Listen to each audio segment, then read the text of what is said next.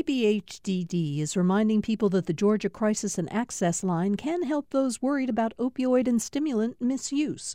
The toll free number is online and is active 24 7. More information at opioidresponse.info. Thanks for listening to the Political Rewind podcast. Be sure to like and follow us and rate us on Apple, Spotify, or wherever you get your podcasts. From Georgia Public Broadcasting, this is Political Rewind. If my voice sounds a little unfamiliar, don't worry. You're in the right place. I'm Kevin Riley, the editor of the Atlanta Journal Constitution, and I'm filling in today for my good friend Bill Nigut. As always, we have a lot of news in Georgia, the country, and the world. But of course, all of our eyes are on Plains, Georgia, because Jimmy Carter entered hospice care last weekend. The outpouring of emotion and good wishes for the former president has been enormous.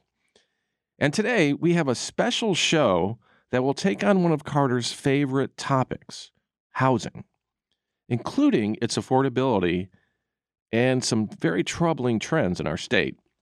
As we know, in his post presidency, Jimmy Carter built houses for Habitat for Humanity for more than 35 years, something he and his wife Rosalynn began in Americus, Georgia in 1984. He volunteered weekly with his wife until 2020. With that in mind, let's look into the issue of affordable housing in Atlanta and Georgia. And we have a great panel here to unpack it all. Brian Eason, my colleague at the Atlanta Journal Constitution, joins me. Brian, you know your work on our recent investigative series, which uh, I think you you came up with the name. If not, I'm going to give you credit for it. Uh, American Dream for Rent. Uh, and that series reveals that some, I would say, powerful forces are at work in Metro Atlanta's housing market that not a lot of us necessarily see and understand. And a lot of those forces uh, aren't that good. So, welcome, Brian. Well, thank you. I'll I'll take the credit, although I don't think it was my name. But uh, uh, again, I'll take the credit. Yeah, good move on your part. Yeah. Uh, we also have King Williams, an Atlanta native, journalist, and documentarian who made uh, The Atlanta Way, an insightful film. King, I know you're excited to dive into this topic. Good to see you. Thank you for having me. Yeah. We also have State Senator Nikki Merritt. Senator Merritt, I know this is an issue about which you are passionate as well. That is correct, Kevin. And I am so happy to be on here to talk about it. Part of the reason I went to the well last week was to really sound the alarm and bring more attention uh, to this issue. And we also have uh, the majority leader of the Georgia House of Representatives, Chuck Efstration. Chuck, workforce housing is one of Governor Kemp's priorities this session, right? Well, that's right. I want to thank you, Kevin, for having me on today, and thank you for the uh, tribute to President Carter beginning the show. I know that uh, he and his family continue to be in our thoughts and prayers right now, and really look forward to uh, to discussing this topic with you today. It's good to have all of you. So I'm gonna I'm gonna dive right into this, and Brian, I'm gonna start with you. But uh, before I do that, I'm gonna do my best to summarize the findings in that serious in that series that we did and uh, make sure the audience kind of starts with this with this basic information. And here it is. In the wake of the Great Recession, investors scooped up thousands of single family homes across metro Atlanta. And in doing that, they compete against families for a limited supply in all but the wealthiest neighborhoods. And instead of people being able to buy houses and build wealth as residents, those homes are now in the hands of large investors who are interested in the profits that they can bring them. And some of these investment groups own dozens of homes. The five largest owners bought homes by the thousands. In all, large investors own more than 65,000 Metro Atlanta homes today, and they plan to keep buying.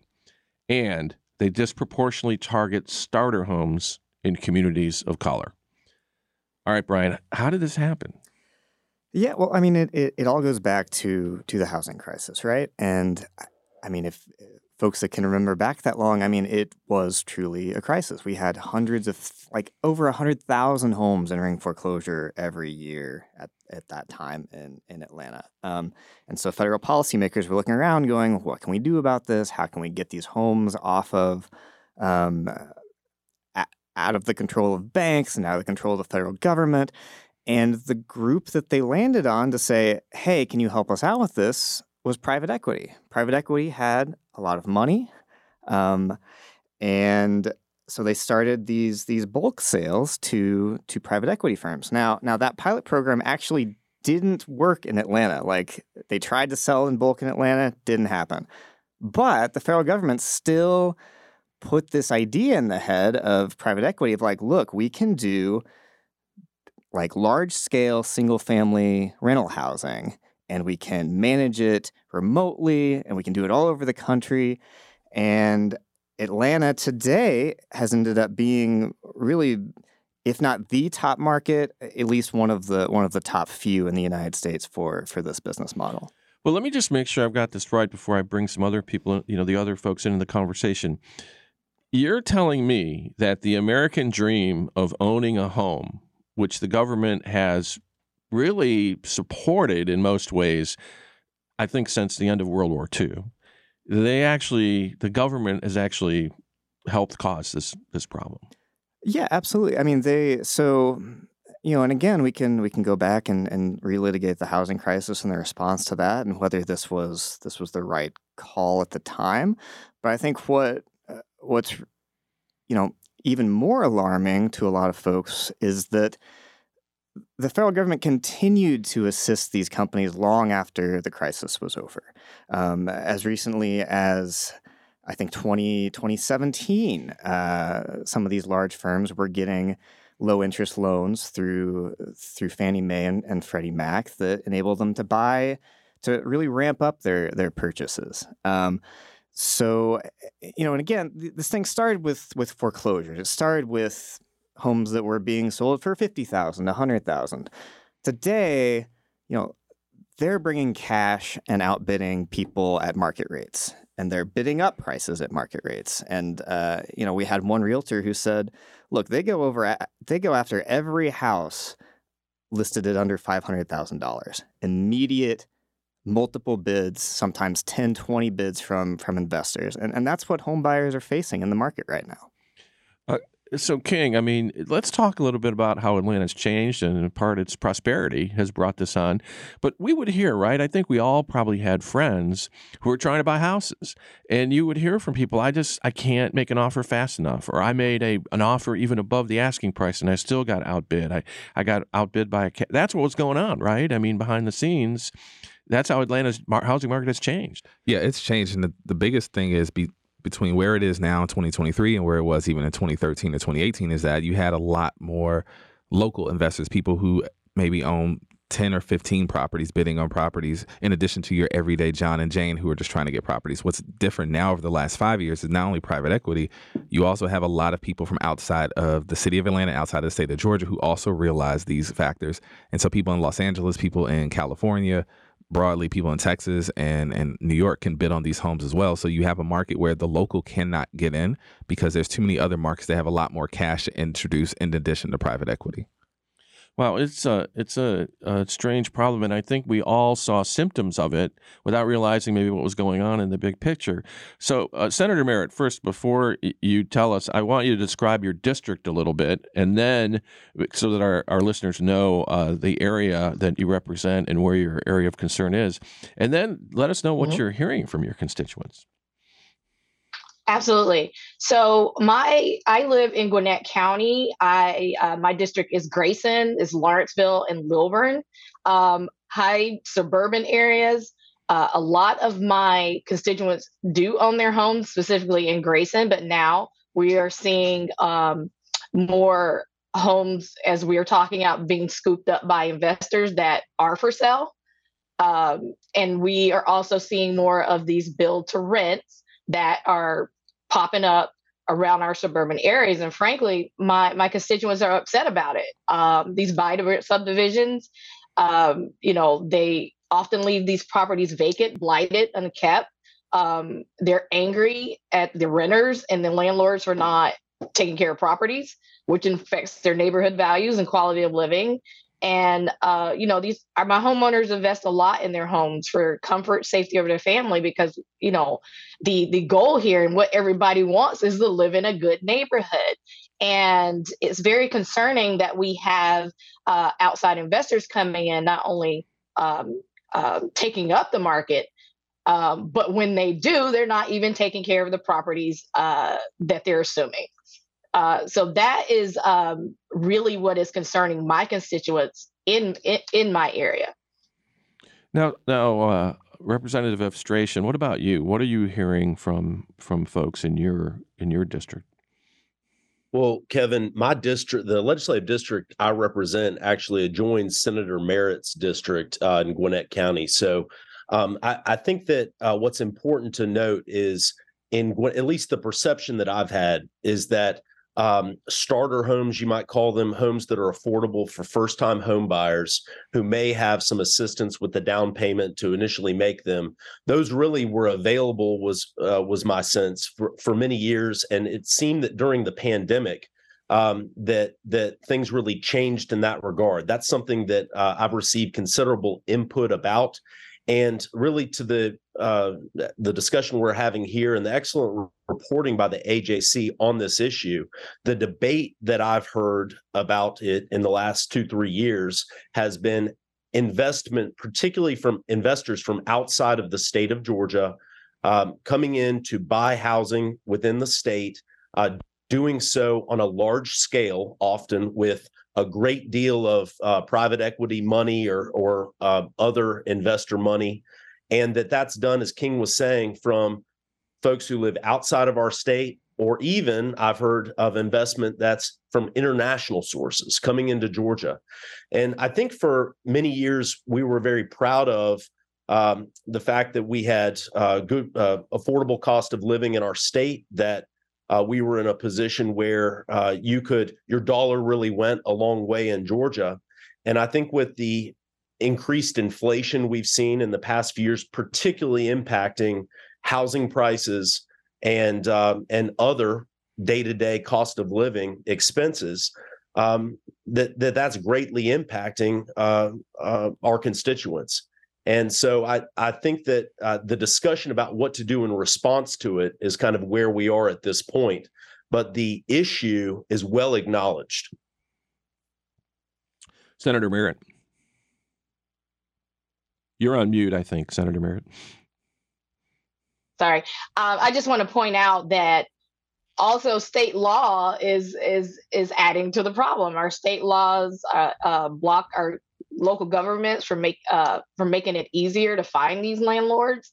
Uh, Georgia is one of the most uh, landlord friendly states in the country with high barriers for renters to seek protections and minimal requirements for landlords. And we don't have nearly enough tenant protections built into uh, Georgia law making us very attractive for outside investors. Uh, I just think that we are part of the problem. Our state laws are part of the problem. Well, I I want to just jump in. I know that the AJC really began with an impressive series, the Dangerous Dwellings series, really highlighting many of the concerns that tenants face in the state of Georgia. And this just this isn't just a Metro Atlanta issue; it's a statewide issue. It's where tenants are um, in places that are not only uninhabitable. There's places you wouldn't even want to visit. They are they are dealing with conditions that are really outrageous. Additionally, you know, uh, issues of crime are occurring in certain locations that uh, that make it dangerous for residents, the elderly, children who are in these uh, in these um, apartments to to be at home. And so I'm I'm very proud of the fact the General Assembly has responded very quickly with the Safe at Home Act. It's House Bill 404 to really make uh, marked improvement as to these issues that have been identified. And I think it's important to note, Kevin, that uh, a balanced approach is important here. Not all landlords um, are the cause of the problem, and when you really drill down into it, there are there is a certain percentage uh, that are the real cause of these outrageous uh, issues. Now, I will disagree a little bit with Senator Merritt on the fact we actually have some uh, we have state law already that would empower local governments to go after these slumlords and really uh, force uh, uh the improvements be made.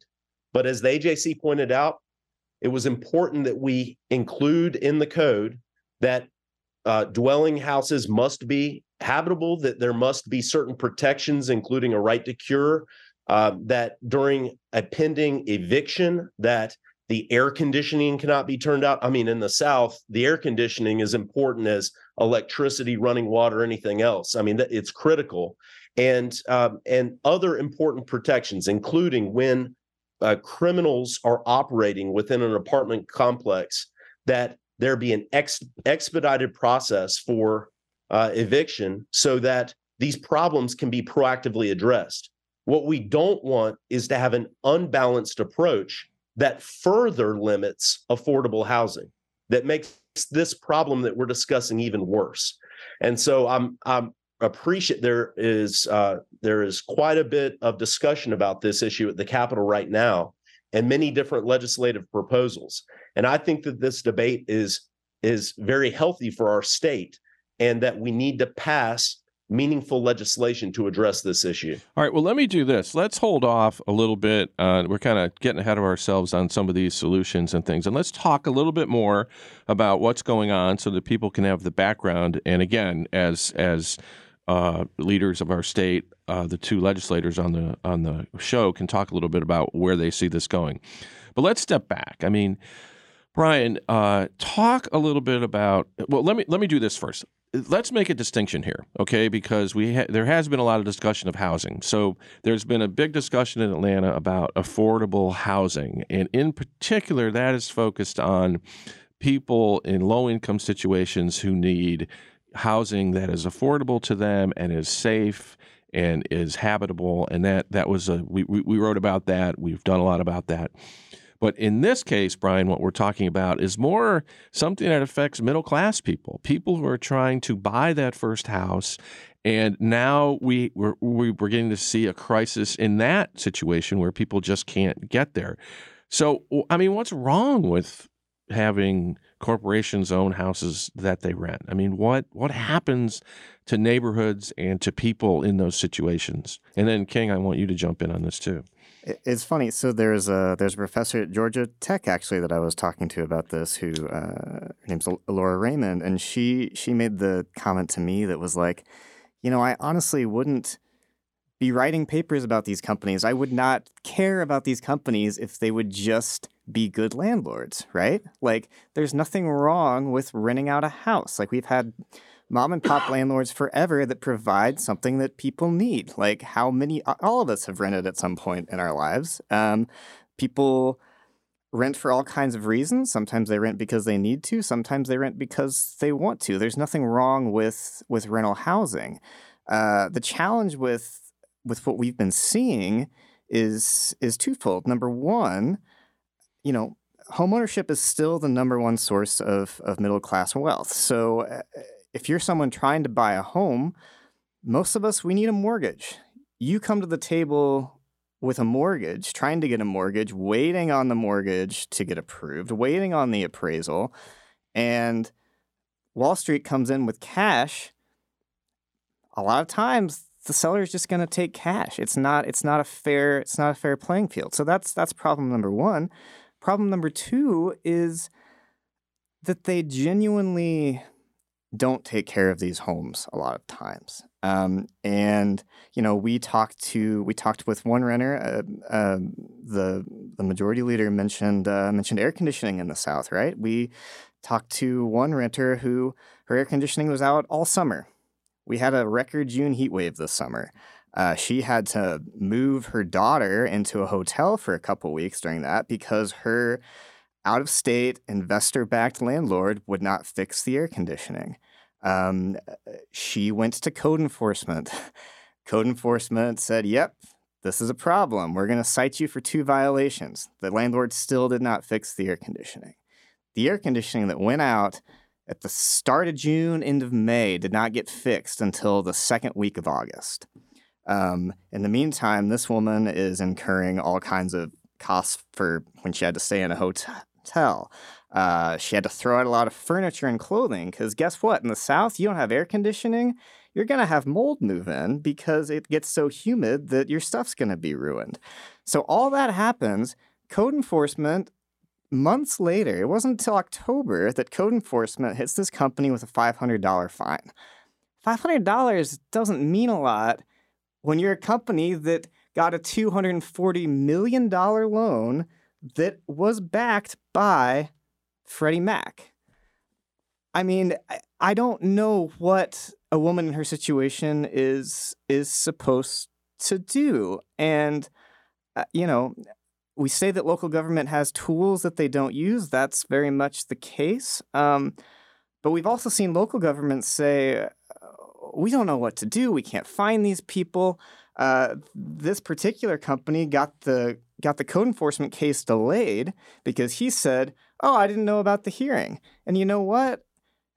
In Georgia, that's a plausible defense, and the reason it's a plausible defense is that the LLC that he that this company purchased, they hadn't updated the registry data yet. So uh, so you, you, go to the Secretary of State's office and it's still registered under this under the prior owner. Um, so there are just all these hurdles to getting a hold of landlords, and you know I think some local government officials would would tell you that that that's intentional on the landlord's part. Uh, King, jump in here. I mean, you you uh, obviously have documented a lot of housing stuff, and it's a passion of yours. But what's what do you see here? It's a few things, right? Just to, to piggyback on that is in the case of Atlanta, we need to think a lot about city and metro because at one point in time, this was like a very separate city issue versus a metro uh, issue, but now these are one and the same. The thing we want to be kind of looking at is where are these pockets coming about? These are pockets of vulnerability.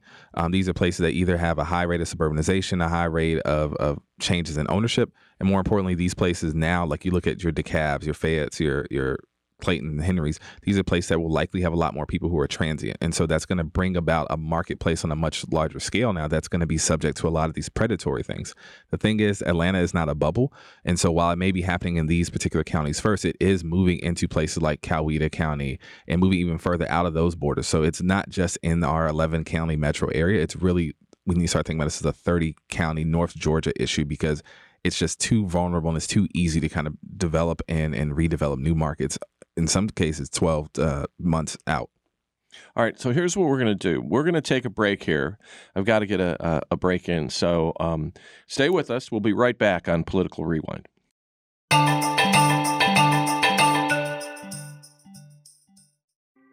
Thanks for listening to Political Rewind. If you like this show, you'll also like Georgia Today. It's a daily podcast from GPB News, bringing you compelling stories and in depth reporting that you won't hear anywhere else. Join me, Peter Biello, for this quick and convenient way to get the best of GPB News' extensive coverage of the topics that matter to you, delivered directly to your device every weekday afternoon.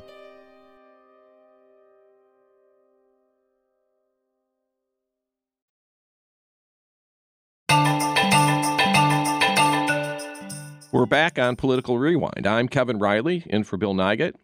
Uh, let's get back to our panel. Georgia House Majority Leader Chuck Efstration, State Senator Nikki Merritt, King Williams, and the AJC's Brian Eason. Okay, so we just had a pretty impassioned uh, uh, discussion about uh, about this issue, but it, it, it is it isn't simple. I mean, uh, what strikes me about it is that in part what we're seeing is a a problem that is somewhat new to our society, in, in hitting the middle class with with this housing issue, and in part because of Atlanta's prosperity. Uh, I mean, Representative Efstration. I mean, that's part of what's going on. I mean, Atlanta being an attractive place to live and and do business is part of why this is happening, right? That that's right. So uh, we have had just a string of exciting economic development announcements coming from the governor's office and the Department of Economic Development. Major uh, manufacturing and um, and other industries moving to Georgia. And as the those uh, industries come and we tout all the new jobs, there has to be housing available for the individuals who are going to have those jobs. And I know that that was a centerpiece of the governor's State of the State address, uh, the talk about with uh, Hyundai, with other uh, major announcements, Rivian and SK Battery, and other major um, future focused uh, manufacturing, that there has to be workforce housing available to accommodate the requirements of those. So the I think the exciting aspect of this discussion is we're talking about workforce housing in rural Georgia where an economic development focus can have um, a tremendous impact. But this is not just a rural Georgia issue. It's an issue impacting all of our state, as I was discussing earlier. And um, along with the good of exciting economic development projects, we have to consider and address where the employees are going to live. Now, now, Senator Merritt, I mean, one of the other things happening here, according to uh, our reporting at the AJC, is that uh, it, these are hitting this issue is hitting black neighborhoods particularly hard, and, and I guess why is that? I mean, investors wouldn't necessarily intentionally do that. I, I don't think, but why why is that happening? Right, and okay, hold on, and I, you know, targeting black neighborhoods is not new um, th- there is a long history of the wealth gap between white and black families and home own- ownerships and redlining uh, certain neighborhoods to make them unattractive. Um, all of this is combined, I think, in part of the problem. You know, the investor activity has resulted in 4% uh, less black ownership, black ownership and the uh, single family ownership has traditionally been with you know those middle class families they've been able to build wealth but black families in particular don't forget there's always been that wealth racial wealth gap with home ownership. In 2022 74.6% of white households own their homes compared to 45.3% of black households. Uh, that's a gap of more than 29 points. In comparison, in the 1960s, when I think this actually started was happening, the white ownership, uh, white own, home ownership uh, rate was 65%, and the black rate was 38%, and that's a 27 point gap. So now we've seen that this the gap is has increased. And if you look at these maps and these investment properties in Metro Atlanta, you will see the greatest concentrations are in these historically black parts of town where there are more impoverished folks um, that can't, maybe they can't afford loans. Maybe, you know, they have credit issues. Um, I just, I, I think it's very predatory. Uh, and we're not helping these families um, achieve home ownership. But this has always been historically a problem um, with uh, Black families. And the other thing I want to touch on while we're here, as we're talking, has been said before, we do need balanced regulation we don't want to eliminate the local res, uh, regulations. In fact, we want to support those local agencies in their ability to hold out of state investors accountable. And it is a delicate balance. balance. We don't want too rich of zoning because that can result in too high costs on affordability, but we also can't have um, the, the the bad actors coming in as well. And then two, we need more plans to increase home ownership and and to make a point about the penalties uh, you know, I think our local uh, local governments don't have enough power. We should be increasing those penalties on landlords. I actually have a bill that would increase those penalties. It starts at a thousand, but if you keep doing it, it goes up. And I would love some support in that because I think it's a slap on the wrist. As uh, Brian was saying, you know, they go into court and pay these fines. That's that's nothing for them. But if we start making um, our home ownership environment and what's happening in Atlanta more untenable for them and uncomfortable and making it so that they can't get these large profits, we can push them out. So, Brian, I wanted to come back to you for a second, too. So, one of the challenges with this issue writ large, of course, is figuring out what's going on which was a big part of what you're reporting and our and our colleagues at the AJC did. Could you just kind of run over that? Like, how did how did you figure out uh, what was going on here? And um, then we can kind of go on to you know some of the further discussion. But yeah, so so the Atlanta Regional Commission had uh, and a number of academic researchers had already kind of been been looking into this issue before before we came along. But um, what we were able to do um, was we were able to take these these LLCs that you know it LLC is a uh, it's a limited liability company. It's basically a shell company for for uh, a corporation, right? Um, and so the owners of these uh, the owners of these houses, like it's hard to one. Um, so one particular company, Invitation Homes, right? If you pull their um, their filings with the with the SEC, you'll find that they own dozens, like it's page after page of shell companies that are technically owned by Invitation Homes, and the person living in that in that home, their their landlord is they know it's Invitation Homes.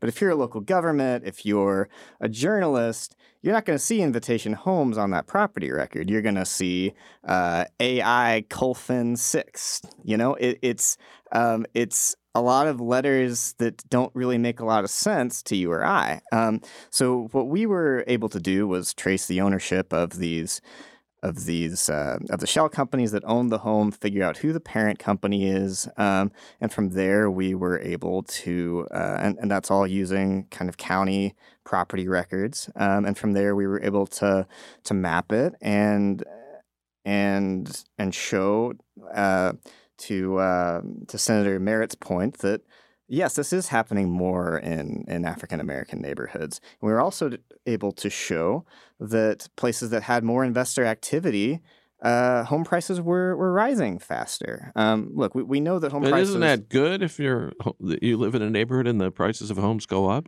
Uh, sure. Yeah. I mean, uh, you know, I'm not going to say there has been no benefit to to people. If if you're an existing homeowner and your your prices are going up because of the buying spree, um, yeah, you've just built more equity in your home. But where are you going to go? Prices are, are are up everywhere. If you sell that house, um, you know, a lot of times the the places that you're going to be able to buy those prices have have gone right up as, well. Um, and you know those rising prices also increase your property tax bill. If you're on fixed income, uh, that might not be so so welcome. Um, and and I think the point about the prices is, more just that uh, you know you know the, the industry sa- says you know we're not affecting home ownership. Um, we are providing a a valuable needed thing. There's demand for rental housing. We're providing that. Sure, yeah, there is absolutely demand for rental housing. Um, the point about the prices, though, is that you know you, it's it's kind of common sense, right? Like if we're going to bring in a whole lot of out of state money into this market, it is going to make housing more expensive for for everyone else if you're if you're trying to buy and, and compete against that. So, uh, Representative Efstration, I mean, this has been a pretty uh, uh, tough issue, you know, coming at it from the um, cost of housing and how it's affecting people. But on the other hand, it's also clear Georgia doesn't have enough places for all the people who want to live here, especially Metro Atlanta, correct? I mean, we have to have someone well, who's willing to build houses and, and uh, provide them for people, right? Well, I think to Senator Merritt's point, there has to be a balanced approach to really identify the problematic uh, landlords, the companies that are causing the issues primarily, I, I will just say that this is a complex problem because uh, discussing legislative solutions to uh, specifically address, say, out of state investors or um, uh, the underlying causes of um, of uh, what's going on right now. Uh, attempts at the Capitol to either further limit or empower local governments in different ways I think can have different implications in different parts of the state. And that needs to be understood here at the Capitol before we move forward with measures like that. So uh, it's a complex issue. I will say that the um, in the budget, the governor's recommended budget, which uh, has been supported by the General Assembly in this area to address workforce housing needs um, from the economic development standpoint is important. And as the governor said in the State of the State address, workforce and affordable housing is an important continues to be an important issue uh, here at the state capitol and that solutions are being sought there have been bills uh, which i know your reporters have covered about efforts to preempt local governments on uh, on how uh, considerations are made locally. And you know, sometimes local governments say that their hands are in some ways tied because if they uh, deny a certain type of use, say a rental only type neighborhood, they may be concerned about a lawsuit resulting from that. What about property rights as far as how the use is going to be made? Or would a rental only neighborhood actually improve access so that uh, affordable housing is available within the uh, area?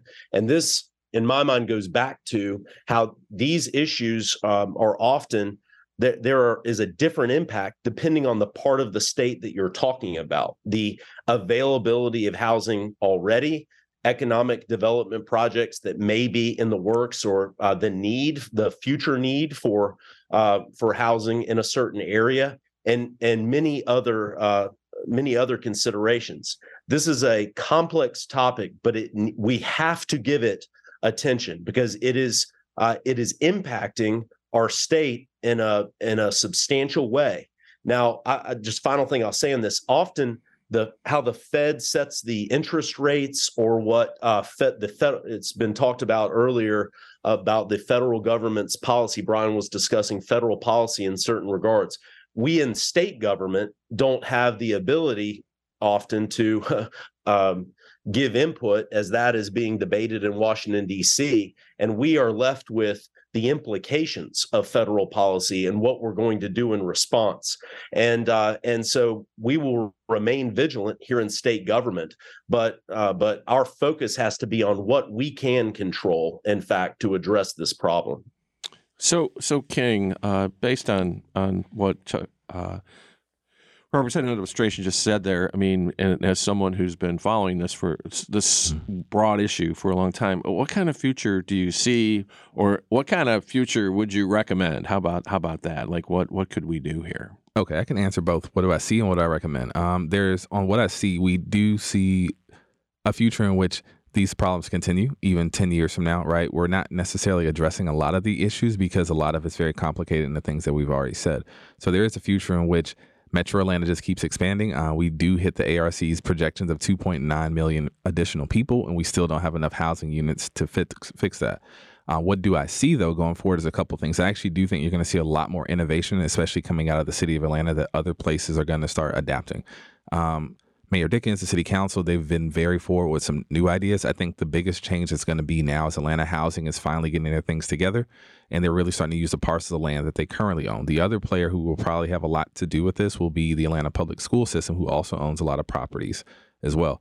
These are going to be used in, in, conjunction with development in Atlanta. Like we know right now, some of the former public housing sites, like Bowen Homes, is now starting with their new phase of development. But we're talking in the city of Atlanta, um, Atlanta Housing, and um, Atlanta Public School System with hundreds of acres of land, non contiguous, of course, that could be for use. Uh, what you will see is like other places, I know DeKalb County is already looking into some ideas, and you're going to start seeing these spillover effects of one county is doing one thing, the other county is doing something else. Sometimes they work together, sometimes they don't. And that is probably a future of what we're going to see in Atlanta. What do you see, Brian? it's an excellent question. I, I try and stick to reporting on the past rather than uh, predicting the future. But, you know, I, I, I will say, I mean, I think something's got got got to give, right? Like we we've had this housing deficit for a long time. It, it, dates back to when construction stopped during the Great Recession, right? Like we are still not building enough new units to handle all of all of the demand. Um, you know, I think you will see more efforts at the local level to say, look, we need more housing. We need to we need to kind of get over this you know, our fear of of adding houses because if we don't add houses, then we're gonna have other problems that are far worse than than than developing too many houses next to you, right? Like yeah. I, I, think you know, at a certain point, I, I really do feel like like something's got to give, and and we will see we will see we have to see supply added. I don't know what the what the alternative is. Okay, well, with that that point, I'm going to get us to our final break. Stick around. We'll be right back on Political Rewind.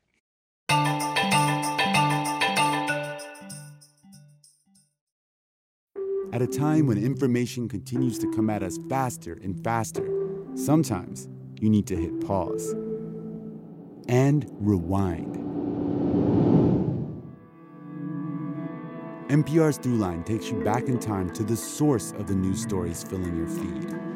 Find NPR's Throughline wherever you get your podcasts.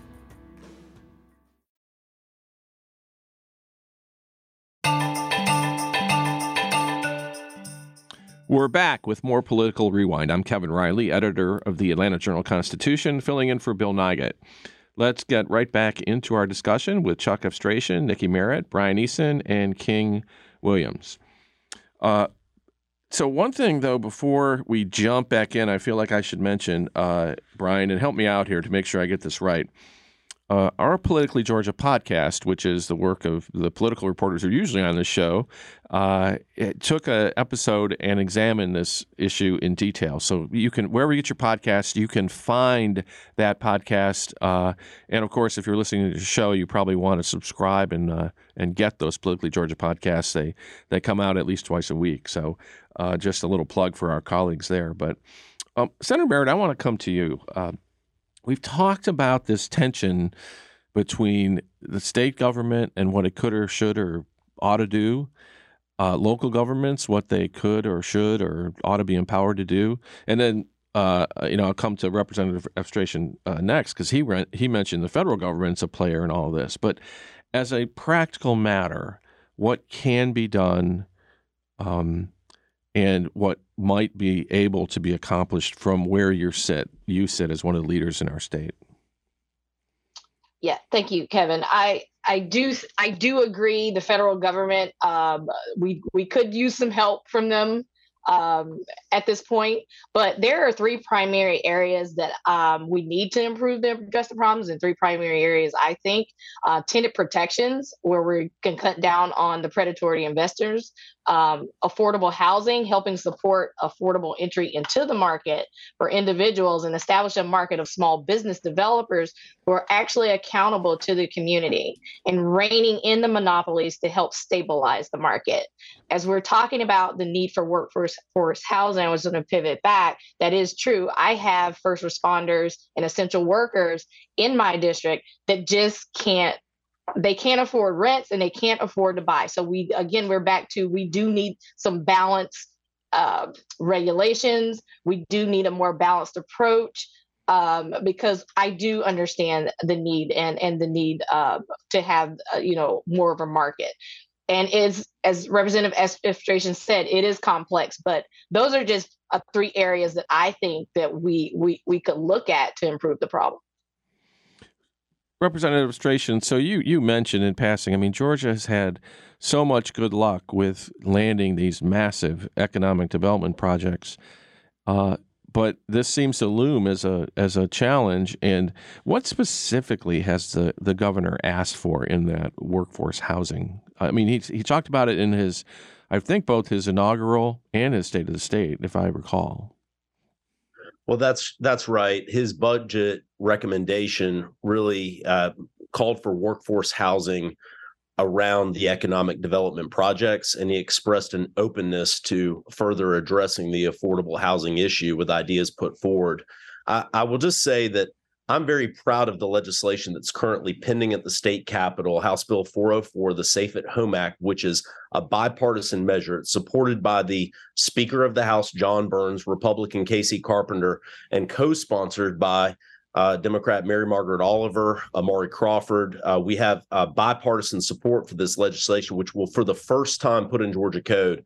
Housing must be habitable. It will allow for a right to cure in circumstances of eviction put certain limitations on what a landlord can and can't do during um, uh, an eviction process, and also gets to the public safety concern around uh, housing. I, I, would just submit that as part of this discussion as to out investment from outside of state, the increased cost of housing, the issue of affordable housing, ensuring that the housing that we have and that a balanced approach is taken to protect tenant rights without freezing out potential investment for more affordable housing is the right balance to strike. And I think I've heard today from Senator Merritt, there's you know agreement on that. It's um, I, I think important that we continue these conversations like we're having right now. This discussion is how we continue to bring this issue up, make voters aware of it, and that we worked together to proactively provide solutions. So uh, let me ask you this one, uh, Brian. I mean, what's happening right now? I mean, as you reported this series and you and you saw this going on, has anything changed? I mean, should we be just as aware of what's going on? Is it slowing down, speeding up? Is there any way to tell? Yeah, that's that's actually a really great question. We are in kind of a uncertain moment in the housing market um, because because of what what's happening with interest rates, right? Like mortgage, like the um, mortgage rates are, are, are way up. Um, there were some some of these large investment firms have actually pulled back on on purchasing um, because of the rise in, in interest rates.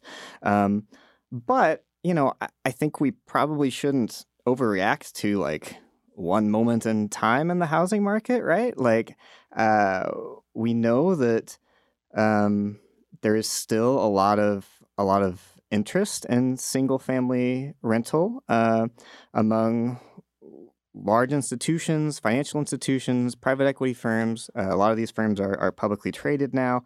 I don't think you're going to see this this industry go away. And and in fact, what we have seen is is an acceleration of this. I mean, the uh, J.P. Morgan recently announced uh, billions of dollars of uh, of investment into into uh, large scale single family single family rental. What about you, King? What are you seeing out there now?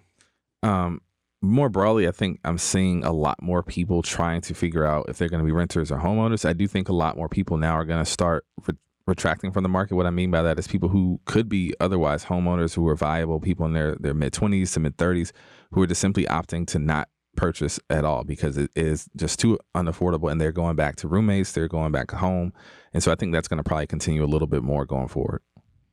Um, and then uh, for you, Senator Merritt, if you if you had to say, here's one thing I would really like to see happen, knowing that in the legislature, you know, it's a step by step sort of thing. You know, uh, we've seen that certainly with the mental health bill, right? Years of conversation. Finally, last year, a bill passed, and uh, people said this is the first step. Now we've got another bill introduced yesterday. Do you think that is the approach we'll need to take here? And if so, what's the first step? Again, Kevin, I think there are several steps we need to take, and I've outlined a few of them in this discussion. I will say that HB 404 is a step in the right directions. There are a few things I would like to uh, change a little bit in that, just making sure we're addressing like clear habitability standards. I think the eviction pre filing period on that bill should be more than three days. Um, and we need to remove some of the vague language. But I do think that bill that uh, Representative, Representative is a step, but we need to push that f- further. I think there needs to be some conversations with our federal um, government to see to bring them in, and it's going to take a multi-level state and federal um, cooperation um, to to address the problem. And I'm and I'm going to end with this. I'm concerned about the future because if we're only creating a culture of rentals and we're not creating a culture of building wealth, maybe Brian can get on this. I want somebody to do a model for me on what that's going to look like in 10 years and what that's going to look like on our markets because I am worried about my children as uh, King uh, Williams was saying, we have uh, young adults coming back home. That is not that is not the direction we want to go. We want them to be independent to start investing in the market of home ownership. So I'm concerned about the future. Brian, I, I, can't resist. You want to take a little stab at that? I mean, I do. We do know, right, that if a neighborhood is all rental homes, it has implications for people's commitment to the school system, their commitment to their neighborhood, their commitment to safety in their neighborhood, right? I mean, do you, I mean, run with her question a little bit mm-hmm. as best you can. yeah, I mean, I, you know, look at it two ways, right? Like, yeah, absolutely. Like, people need the ability to build to build wealth. It is so so important. We know how important it is. It like has such an impact on your ability to like send your kids to college. So many different things. Live like just living in a stable home has so many good impacts on people's lives.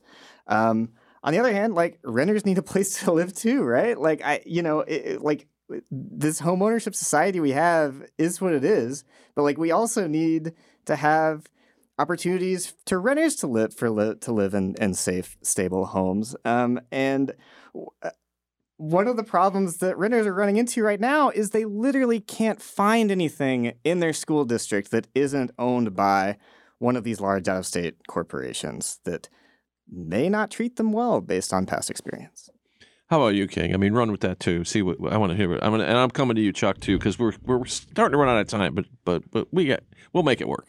All right. The, uh, what I want to say to that is, I do think it's a little bit uh, of a misrepresentation of who renters are. We're in Midtown right now, and there's a very pricey rentals here that are actually most more than most mor- mortgages. Um, I think the biggest problem is we keep building multifamily apartments and not necessarily condominiums, which are things that you can own, right? If we're going to go big and we're going to go dense, we're going to develop more. We need to actually be developing things that people want to own so they can stay in place and they can live in place and we can actually restabilize the market that way. I do think it's also time, as broadly as Georgians, we got to have a divorce from our love affair with the single family home and the eight car garage and 45 acres of land because that is actually also putting us in a different problem with housing affordability because most land use now is just being allocated to the, the development and maintenance of single family homes. Throw your tomatoes at me online. okay, thanks, King. And how about how about you, uh, Representative Efstration? Well, I just want to thank uh, the panel and you, Kevin, for the opportunity to discuss this here today. I think that the issues that have been raised uh, it's important to note, are being debated right now at the state capitol. And these important questions, I think, have to be addressed in a thoughtful manner so that uh, so that the policy that comes out of state government is responsive to the issue, but also is done in a balanced, appropriate approach. And I'm really uh, appreciate the time to talk about this today. Thank you. Well, uh, Chuck, you get the last word there. So that's all the time we have for Political Rewind today. I'd like to thank our guests, King Williams, Chuck Efstration, Nikki Merritt, and of course my colleague Brian Eason from the AJC. I'd also like to thank producers Natalie Mendenhall, Chase McGee, and engineer Victoria Evans Cash. I'm Kevin Riley. Thanks for joining us today, and come back tomorrow for a new episode of Political Rewind.